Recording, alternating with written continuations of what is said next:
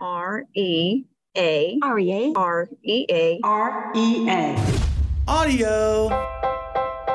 R E A audio. REA Audio. R E A Audio Audio. Audio. R E A Audio Reemployability Reemployability. Lindsay Bressi is our guest again this week. She's Reemployability's Transition to Work Program Coordinator. Her job is to expand our work from home program, and she'll talk to us this week about the benefits of the program to both injured workers and to employers, as well as how nonprofits can take advantage as well.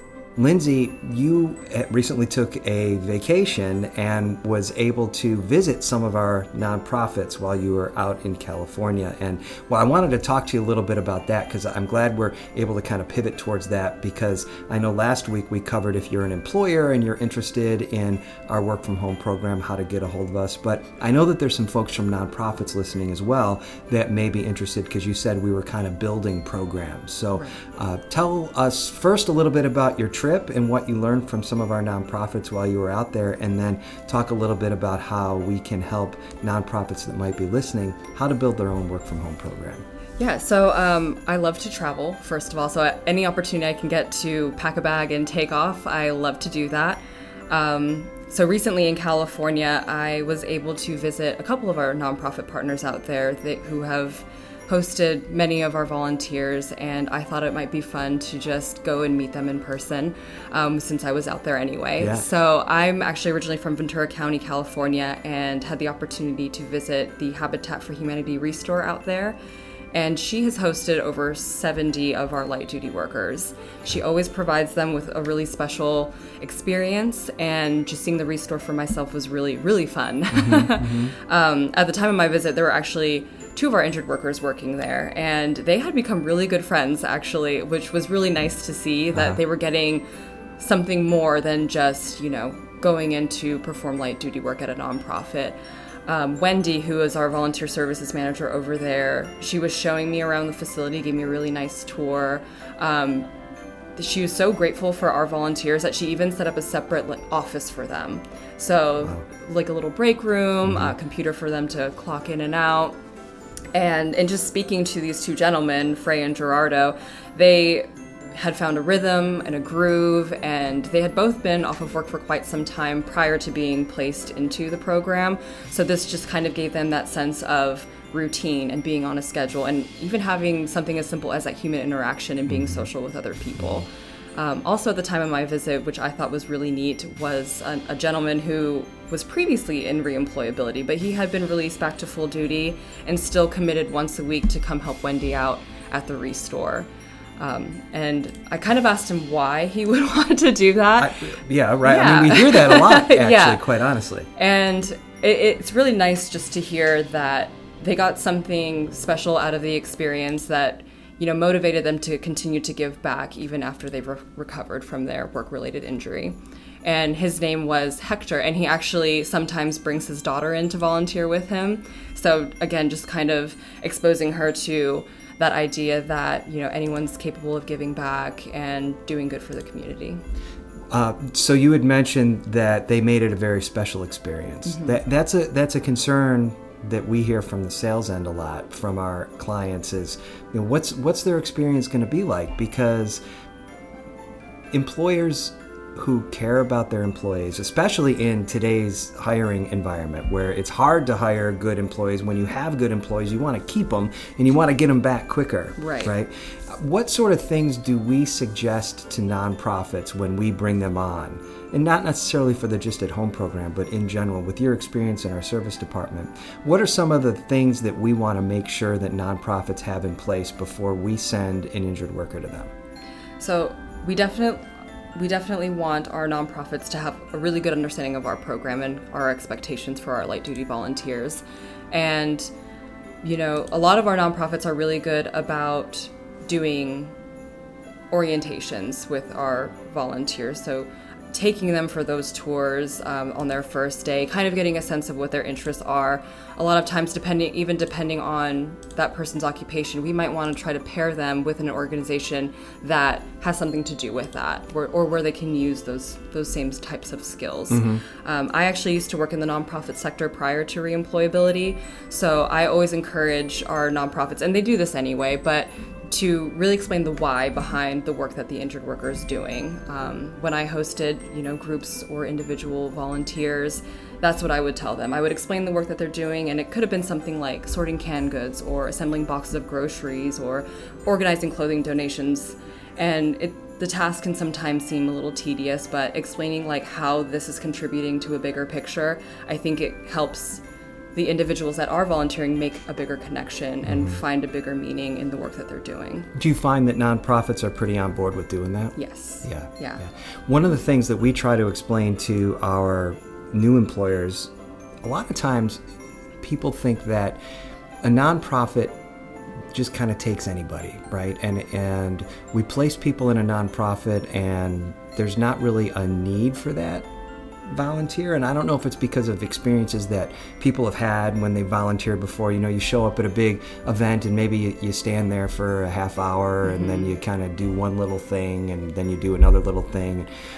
The nonprofits that we're sending these injured workers to they have a specific need for a person to do a role. And if that person doesn't show up that work doesn't get done. It's just like a regular business right, Right. the only difference is that a nonprofit can't have a profit at the end of the year mm-hmm. but every other part of the way they operate is exactly like a regular for-profit business correct Correct. yeah so so there are need for these employ there's needs for these injured workers at these nonprofits and they do want to do all that they can in order to keep those people happy just like Right. an employer would right for sure last week we talked a little bit about the the program that you're building the work from home program that definitely allows injured workers to do meaningful work working from home uh, in certain circumstances where if they have driving restrictions or if they live in a very rural area or if the uh, client or the employer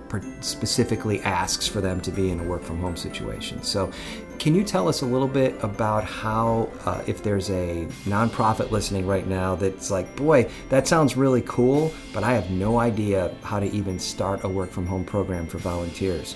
What are the sort of things that we kind of brainstorm with them to put that type of thing in place? So, something that I'm currently creating is a survey that I want to send to some of our nonprofit partners, just kind of asking them what what do they need? You know, what kind of work would be beneficial for their organization, and kind of just thinking of different ways that we can collaborate and work together to continue to help that nonprofit build their volunteer network as well as further their mission. Um, so sometimes it could be like, you know, helping with marketing or social media, or having someone, if it's like a thrift store, going around the store taking pictures and then maybe uploading them to an online store if someone wanted to do online shopping for a thrift store instead of physically going in, which is kind of a new idea that we're we're brainstorming. And a lot of times it's just a conversation that we're having with a nonprofit and we're like, well, what about this or what about that? And you just never know what kind of fun ideas you can come up with. And I know we kind of do that when we're making traditional placements as well. Sometimes we speak Right. with nonprofits and they're like, well, I really don't know what they could do. And we bring up some good ideas sometimes Yes. as well. What types of nonprofits are you specifically targeting to reach out to currently? Is it is it anybody? Is there like you mentioned thrift stores? Is there any specific uh, category of nonprofit that, that we'd like to talk to now for the work from home program? For the work from home program, right now I'm mostly working with places like the American Red Cross or MDA. Um, I've reached out to a lot of Chamber of Commerce's all across this, the United States just to kind of get a sense of what their their needs might be, or if they might know of any nonprofits in their communities that might need volunteer assistance that may never have heard of reemployability, but it would be a good introduction. Mm-hmm, mm-hmm. What what sort of what are you getting good responses? I am actually, yeah, Yeah. yeah. So I I send an email, follow up with a phone call, and just kind of talk about who we are, what we do, and if it's something that might interest that community or that nonprofit organization. And the great thing about nonprofits is they all seem to know each other. So they're like, you know what? Um, we would love your help, but I also know several other organizations or several other colleagues that could really benefit from something like this. So everyone's kind of pitching in and helping us build our network.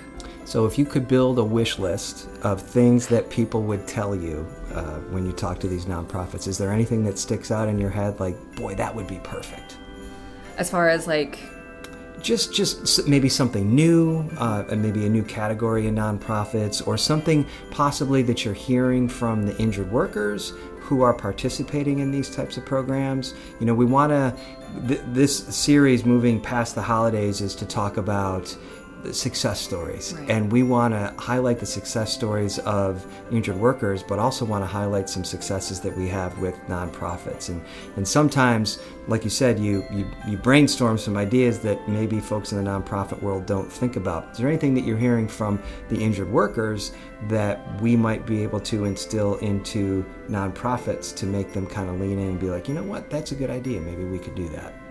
Yeah. Um, so I think feedback, as far as feedback from injured workers, is I think for the most part, a lot of them are getting something out of the experience, and maybe you know, expanding it at more than just working at you know the physical nonprofit or if they're doing it from home maybe going to one of their special events and just kind of seeing like where that work Right. that they've done in Mm-hmm. a separate location how it leads and how it could impact the bigger That- community Yeah, that's great. It's kind of it's almost like a it's not like giving them a promotion within it, but it's being you mentioned the why, right? So it's really interest it's very helpful to to really see the, the outcome of what you're doing. And Right. as long as it's within the restrictions, that sounds like a, a terrific idea. absolutely So if a nonprofit wants to reach out to us, how do they get a hold of you to talk? So they can reach out to me directly. Um, they can send me an email. They can call our community care team and be rerouted to a, the appropriate associate. You want to give us your email address? Yeah, it's L Bressi. That's B R E S S I at reemployability.com. And one other thing that we didn't mention that we were talking about before we started here uh, this morning was the fact that statistically, we're finding that injured workers that work from home are actually getting back to their regular jobs quicker than in a tra- than in a traditional placement. Now, the numbers we have as far as the work from home certainly significantly less than the numbers we have in our traditional placements. This is relatively new to us and it's just kind of been ramping up. So, we certainly have a, a it's just a sliver of a sample size. But that said, any input on why you think that is? And, and it's a it's a five to seven day shorter period of time that they're in that in that position. Right, yeah. So right now, I think on average, someone who's doing a work from home assignment is in our program for about 36 days. Um, I think that might be because it's maybe more of a hands on kind of position where, yes, they're working closely with the nonprofit. We're doing our, our check ins and making sure they're set up for success. But I also think the employers and adjusters are very hands on in that process as well. Um, encouraging them and motivating them, and it makes them want to return to work faster. Right, right. And, and I, I feel like sometimes in our situation, employers will kind of hand the injured worker off to the nonprofit and disengage. Mm-hmm. And we do in a traditional placement. And, and that is the number one top most important thing to remember from an employer and adjuster standpoint is anybody that's participating in a program like ours or any other program communication. If you disengage with the injured worker, they're going to disengage with you. If you engage with them, they're going to engage with you, and the process is just significantly more effective. Right? Right. Yeah. Absolutely agree. For sure. Lindsay, thank you so much for joining us for the past couple weeks. It's been a lot of fun, Yeah, thank and you, and I appreciate it. Have a happy holiday. You too. And Thank you. Uh, we'll talk to you soon. All right. Thanks.